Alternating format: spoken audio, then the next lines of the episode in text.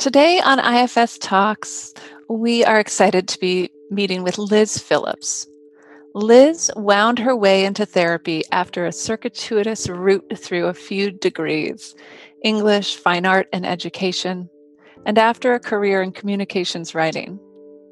Her passion for couples work led her to a training in couples therapy two years before she was even accepted into a formal therapy school. While Liz was studying to be a therapist, she simultaneously trained in levels one and two of sensorimotor psychotherapy and emotionally focused therapy for couples. But it wasn't until she bumped into IFS and IFIO that Liz felt she had found her therapy home. She has now completed her level one in IFS and level two in IFIO and has run two of her own IFIO informed workshops to introduce the model to her Canadian community. Currently based in Toronto, Liz is a self proclaimed coffee snob and loves long winter runs along the waterfront. Liz, thank you so much for being here with us and joining us on IFS Talks today. Thank you so much for inviting me. This is really exciting. Thanks much, Liz, for willing to sit with us what parts come up today here in your bio? Um, yeah, I've never heard my bio said out loud anywhere for anything. So that is super exciting. And it feels it feels accurate. You know, it's a condensed version of my journey um, through therapy, which has been a condensed journey because I started later in life. So, yeah, it was interesting to hear.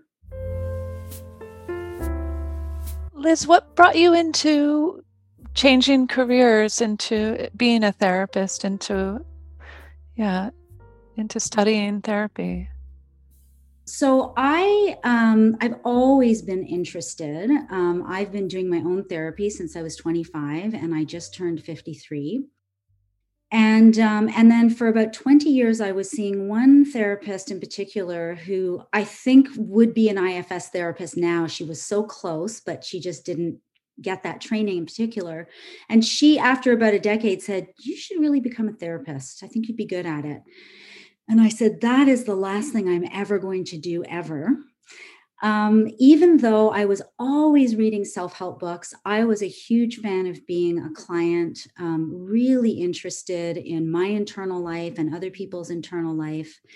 But I was afraid of being a therapist because um, I was so parentified by my mother and caretaking her. I didn't want to be in that role with other people.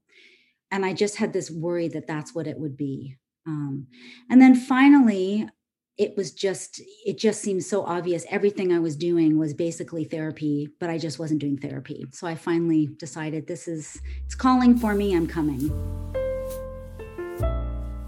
And then you made a shift pretty quickly into working with couples. What what um, transpired to have you follow that challenging but wonderful route?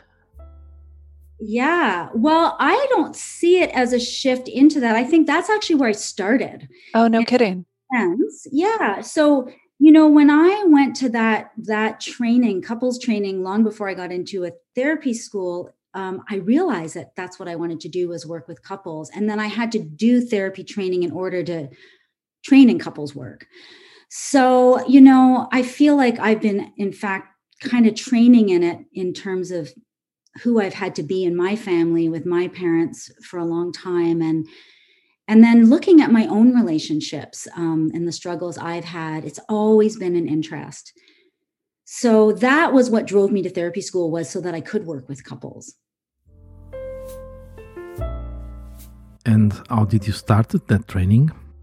Well, first was that program I did that was sort of um, attachment and neuroscience based with a couple in Florida, um, Hedy and Yumi Schleifer. I think it's called Encounter Centered Therapy. I can't remember what it's called. But then they were the ones who said, Do you know who Sue Johnson is? And here was this Canadian from Ottawa who had no clue who Sue Johnson was. So I came back and got into my school and then trained in EFT. And then I bumped into IFS. And once I had done IFS, I realized this would be amazing. And I wondered if it had a couples version. And of course it did. And so then I pursued that. What did it feel like to to pursue the IFIO intimacy from the inside out training? How did it land with you initially? Uh, it landed like home, the same way IFS did. So actually, it, they were really close on the heels of each other um, because I did some workshops in Toronto, and then um, and then I I contacted someone, um, Jennifer Fleming in the States, and asked if she would also do a workshop on couples work. Um, so my first workshop was with Derek Scott, and then Jennifer Fleming came and taught um, a day long couples workshop. And I knew right then this is where I wanted to go. And so, um, with another colleague of mine who also is a, a, couples therapist, and we trained together in EFT, we pursued Toni. I mean, poor Toni.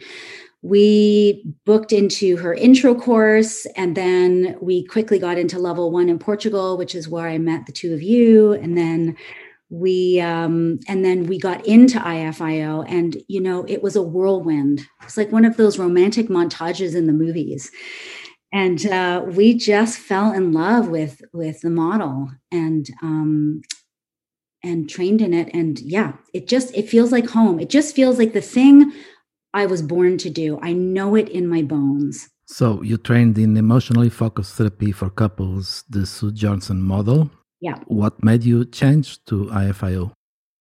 So I kept getting stuck in EFT. Um, you know, I sort of understood it, but I kept getting stuck with my couples and I kept wondering if I was just not a good couples therapist. And um, and then when I went over to, when I got that one day training in IFIO, I, I understood right away what the issue was. And it, and it was that the way the EFT model is set up, it's missing some key pieces, at least for me, to understand what I'm doing and what's happening in the couple systems. I, I found it not explicit enough mm-hmm. um, about parts, about self energy, um, about therapist parts. And it's the way it works with couples um, is very focused on a, a, model of building an earned sense of secure attachment through uh, creating a soft spot to land in the other, whereas in IFIS and IFIO, the soft spot to land is us. Okay.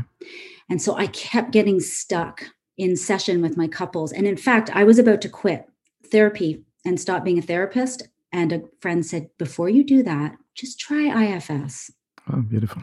Mm-hmm. Yeah. So, what sort of adjustments did you make after that first training? What shifted?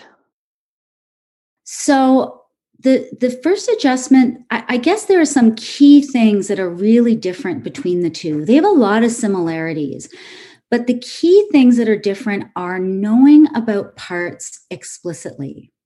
So EFT intuitively gets there and knows that there are sort of primary and secondary emotions. They would say the primary would be what we would call the exiles, you know, that sort of core beliefs I'm not lovable, you know, I'm never going to get this right.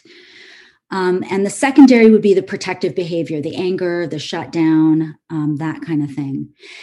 But because they don't talk about it as parts, they don't get to know those primary and secondary emotions very well. Mm, exactly. And so, you know, in EFT, the, I felt like there was this implicit message to to get past the secondary, the anger, the shutdown, mm-hmm. And to reveal the primary, the I'm not lovable and uh, I'm not good enough, in the hopes that it would engender compassion in the partner, which is a great idea didn't happen very often in session. Whereas in IFIO, I am really uh, helping clients get in touch with their parts of their own system yeah. and un, and unhooking them from the idea that their partner that the job here is for their partner to feel compassion that their partner is going to somehow help out and create that secure attachment in ifio it's as you get to know your parts either your protectors or exiles and how they work together, you're going to understand your system better. Mm-hmm. And there's more chance of you having some self compassion. Mm-hmm. So that shift was massive. And I had I had clients that went had been with me for at least a year in EFT, we shifted to IFIO, and that shift to understanding parts was huge for them. And so, did it shift uh, the way that you sat as well with clients? Absolutely. So, you know, both models, EFT and IFIO, think of the therapist as kind of a process facilitator. We're not getting involved in the content of the couple. But in in um, in IFIO, I understand, you know, what I'm doing is really facilitating a self to part connection. And in doing that, you know, I'm going to be able to help that person first get to know their own system. And then I'm going to help them be able to speak for what happens in their system to their partner and vice versa. So, you know, my role is to help them, you know, there's some hope merchanting for them to sort of know that there could be a whole other way to have the conversations they're having once they understand who, who's been showing up in the conversation in the first place mm-hmm. and stopping them from hearing each other. And usually, the one who's been showing up, as we know from IFS, is one that has shown up that way as a protective strategy when they didn't have any other options. You know, and usually that happens a long time ago in the family of origin, mm-hmm. right? Kids don't have a lot of options. They just do whatever they can to manage the situation in that family, and then it becomes habit. And then here you are, an adult in your adult relationship, and you just default to that mm-hmm. protective response. So I'm helping them understand, you know, there may be, it makes sense you're doing that, and there may be other options here. And so I'm really holding those possibilities and then experientially guiding them through what that could feel like in session so that they get a new experience of that possibility. Yeah, that's the beauty of IFIO. You say you see IFIO as a protocol for helping couples move from protection to connection. Yeah. Can you tell us more about this movement?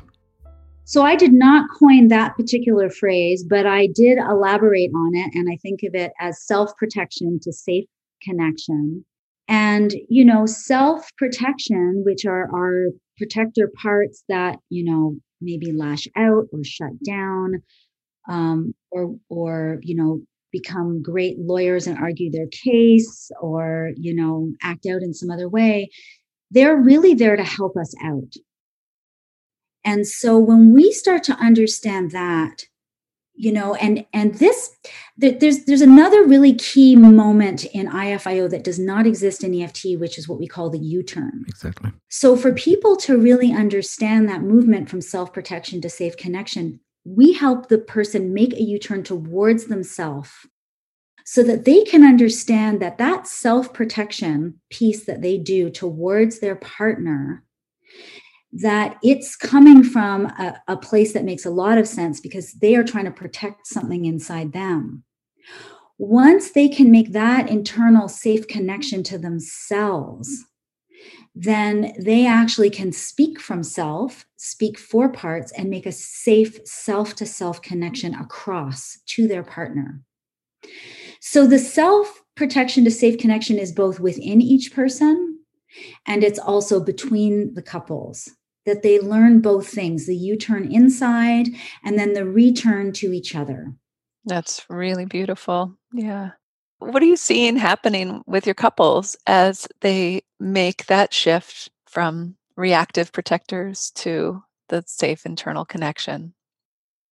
So, what I see, and you know, that process is the process. I just want to say it's so important. This is a process Toni Herbine-Blank developed out of her work in, um, you know, imago and systems therapy and IFS, of course. And um, and then the neurobiology of that as well that she brings in which i also know from my sensorimotor psychotherapy training you know what's happening in everyone's system so i have uh, i had um, a, a, couple who i worked with. I think it's probably good to have a concrete example. And this is sort of a compilation of couples so it's not won't be identifiable as a particular mm-hmm. couple but this has happened again and again. So you know um, a, a queer couple white um, where one person had a severe trauma history and you know would self medicate with hard drugs and the other partner experienced that as almost like a romantic betrayal because the one who was was doing the the had the firefighter activity um was secretive because there was a lot of shame around it, especially around relapse. Mm-hmm. And that partner was in all kinds of outpatient programs, and uh, you know was trying to basically those programs were were trying saying you need to exile that part of you that does the hard drugs because it's not helping your relationship. So they came into my therapy when I was EFT and I said, Yeah, I can help you get rid of that because I thought that was my job. So now I'm also exiling this firefighter, and we're all working together to get rid of it because we see it as the problem in the relationship. And then during that time, I started to train in IFIS, uh, IFS and IFIO. And one day I said, You know, would you two be willing to try something different here? I think we might be able to do something really different. And we were all out of ideas. And so they said yes. And for the very first time, we invited that firefighter who was always reaching for the drugs to tell the client the, the, the you know the their person the firefighter's person what it was doing mm-hmm. and why and no one had ever asked that firefighter tell us about how you're trying to help your person right now and of course the firefighter was trying to help with horrific flashbacks with memories that were unbearable, with uh, body responses that were from the trauma, you know, where there were actually no words, and the and the client was flooded with all kinds of um, trauma sensations that they had they didn't know what they were and were terrified. And so, as we all listened, but mostly the client and, and their firefighter were in connection, was hearing, oh, this isn't about my partner disrespecting me. This is about my partner managing something that is horrifying in, in them. In fact, has nothing to do with me. So there was an unhook from the partner. And then I said, what do you think, you know, this this part of you might need from you? And the first thing that this firefighter said was, I need a hug. Mm. And the client whose firefighter it was said i can't believe that you know that is shocking to me to hear that and the partner who was listening was deeply moved and said i will give you a hug anytime you want one mm. i'm here for that so sweet and we had a completely different experience mm-hmm. makes sense liz you also say ifio is a conviction that if we can connect to ourselves first we will build capacity for connecting to other. Yeah. Do you want to comment on this? So I say that because, you know, I really had to learn that for myself personally. I know I had parts that really did want my partner to be my redeemer. And and I think EFT implicitly kind of goes there that because the focus is on you know if i can show my vulnerability my partner might feel a lot of compassion for me and then their their sort of forgiveness and love coming towards me is going to give me a new experience and i'm going to start to build a new secure attachment. What ifio says is you know that may not happen because the other person has parts and so, if we don't build that secure attachment within ourselves and we we are hooked into our partner to be our redeemer and they're not there, we're to get re-traumatized. There's more likelihood we're to have that experience again of, oh, of course, this person I love is just not there for me. And, you know, for children, that is essential that you have that other person because children are just in the process of becoming and developing. So they do need that external. But once we're adults, it becomes our job to do that primary caregiving, as Dick Schwartz says. We become the primary caregiver. And if we keep expecting the other person to do that for us, we are, it's a setup, you know, because they, they, A, it's not their job, and B, they can't and so they'll try to be as available as much as possible, but when they can't, you know, we don't want to be find ourselves in a collapse.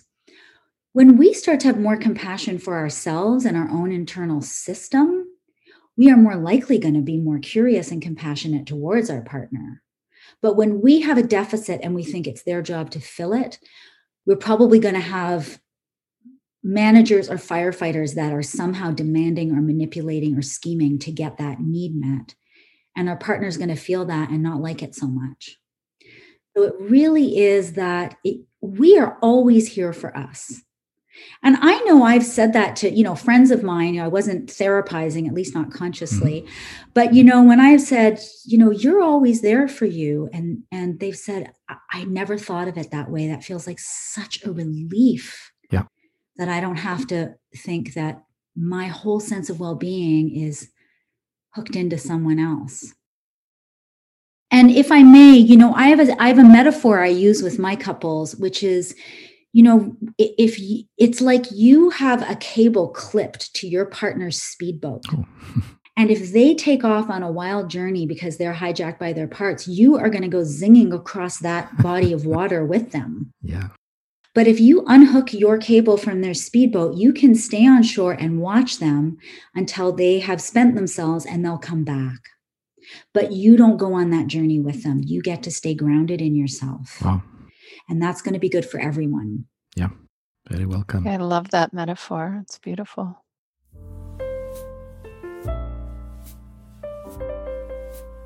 Liz, in your beautiful webpage, you say, Love will not elude us. Love is simple. How come love can be simple? So that's a quote from a k.d. lang song. It is. That um, I would say is my all time favorite. And actual love is as simple as self. It just is. You know, so much of I think what what we call love or what we think love is is machinations to get needs met. But but love itself it just is. You know we're born with it. We we know how to do it. We know how to feel it. It is that experience of just opening ourselves to ourselves and another. You know it's sort of hard to put into words but i think there's an experience of it where you just maybe want the best or feel that joy about the world about other people and it doesn't ask for something. It doesn't require something in order to exist and and offer. Beautiful. I'm looking at this incredible painting behind you and i remember a work of art that you showed us at, at the portugal training. It was and i'm curious you have this incredible background of uh, education in fine arts and English. And I'm wondering how that all fits into your work, if at all. Or could it? Or is there room? Is there room for those aspects of you? Yes. Oh, absolutely. Um, I think I'm a hopeless romantic. And so, you know, I I think, you know, in literature, I know I was always looking for the love story or I was always looking for how people were trying to understand themselves and where they found redemption or resources or connection. Um, I loved sort of familiar, you know, family sagas like Isabel Allende's books. I just love because I love a good family saga of connections where people actually overcome difficulty and they can forgive and you know they can do harrowing things to each other but they they really see each other's humanity so i think it's that humanity piece and then you know for fine art you know for painting because it's just painting that i do it was really creating that sense for myself that it's that creativity piece of you know the eight c's of it really allowed me to feel worthwhile and allowed me to express something that I saw as beautiful. Um, and but but I am so drawn to portraits. You know, I what's behind me is abstract and and I love it because it matches my furniture. But when I what I love is portraits. You know, if I'm in a gallery, I am just right up looking at people's faces and it's what I love to paint because there's so much information there. There's so much relating there. There's so much emotion there. And and you know, a, a story unfolds over time in literature, whereas a painting you get the whole story all at once. And I think about that actually often with couples work because in IFIO, you know, we kind of track the unfolding story. Like we slow down the conflict between a couple and get to know what just happened inside you what's the story you told yourself when that story gets going how do you feel in your body then what happens then what happens we get to know the different characters inside them to understand what's happening and there are these moments where once it's all understood it's all there all at once that the partner can see oh the story the protector the exile the exile the intention of the protector all of the feelings.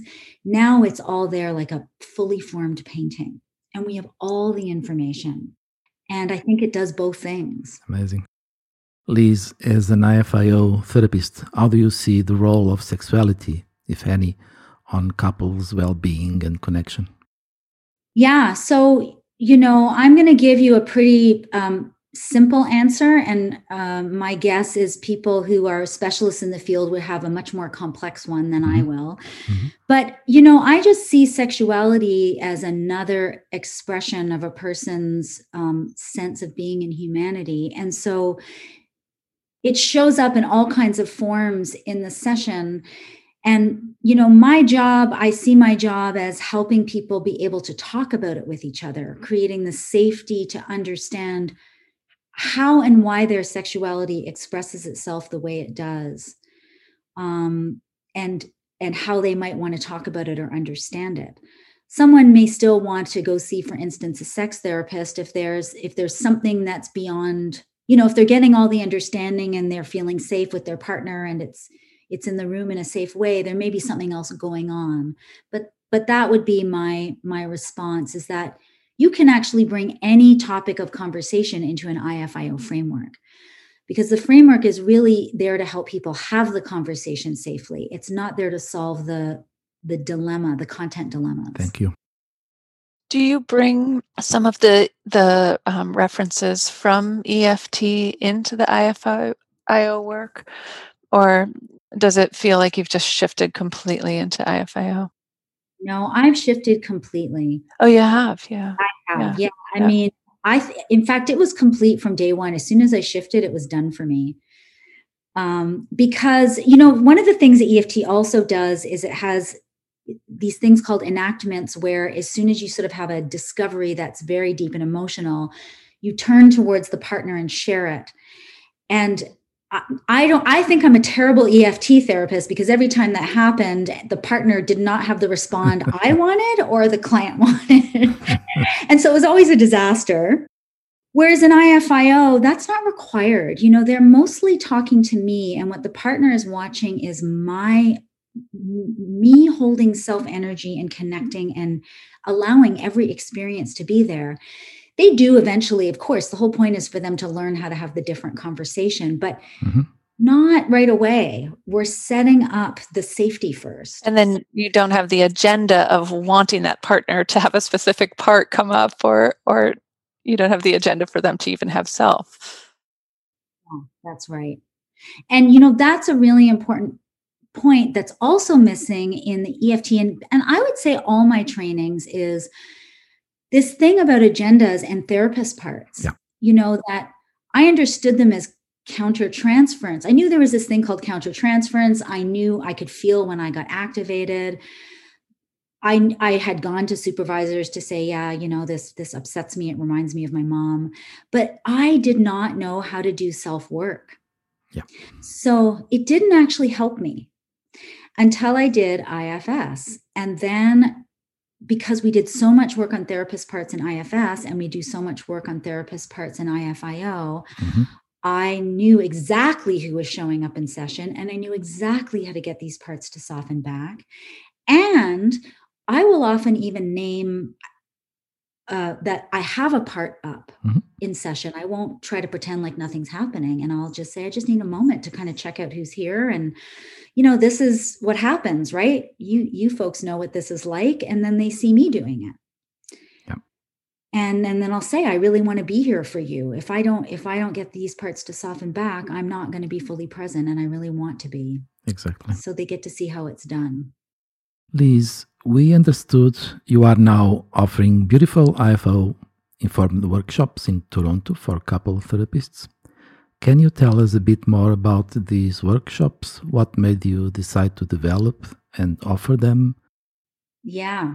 So I offered to develop them because there were there were myself and my colleague Ted Lecky, who we had gone to train with Toni at first when we just did the two day intro.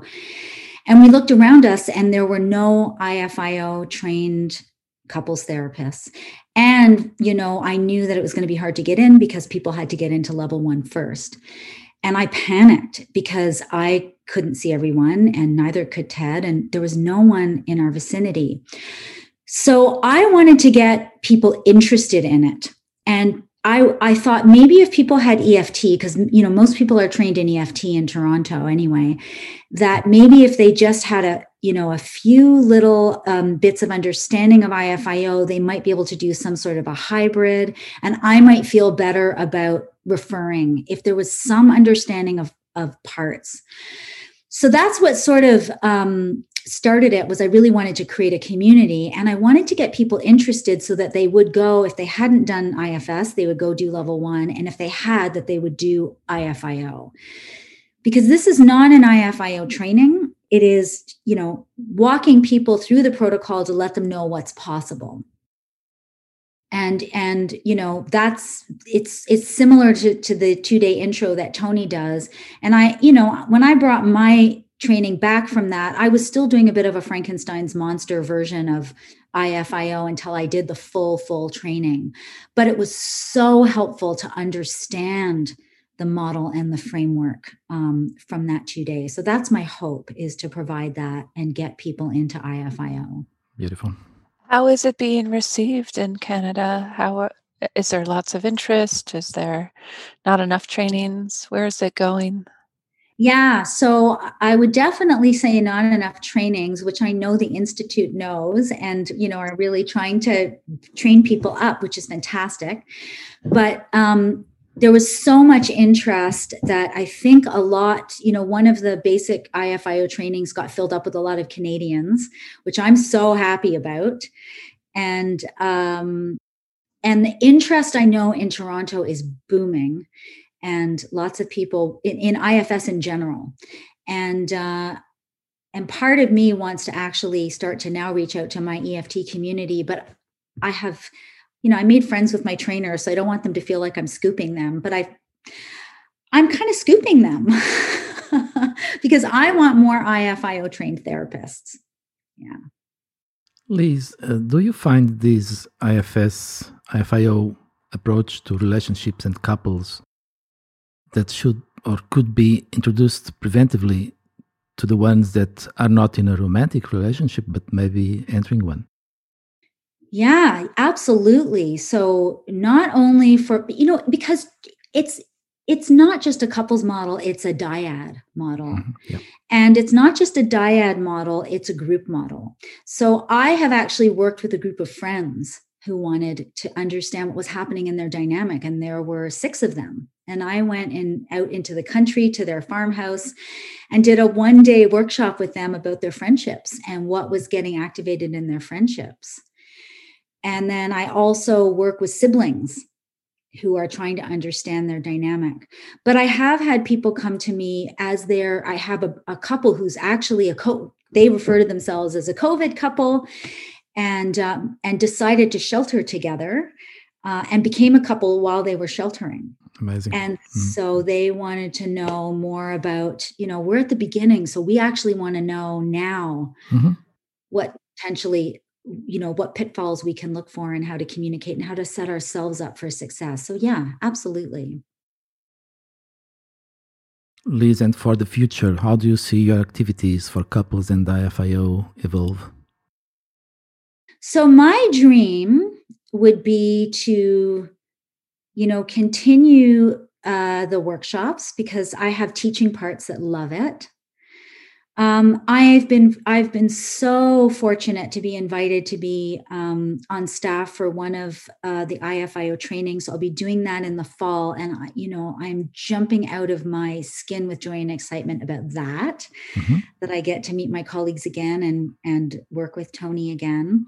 Mm-hmm. Um, I would like to do uh, couples groups uh, where I am actually working directly with the couples. Oh, interesting. Yeah, as a group, you know, and that would probably be a little bit of psychoeducation and a little bit of experiential. So that's next on mm. my agenda. Amazing. And then keep seeing couples. And I'm I'm now just seeing couples exclusively. Uh, that will start to be the case in about a month or two. Great. Yeah, you've really found your stride. It's wonderful to hear your enthusiasm. It is. Yeah, it only took 35 years, 40 years.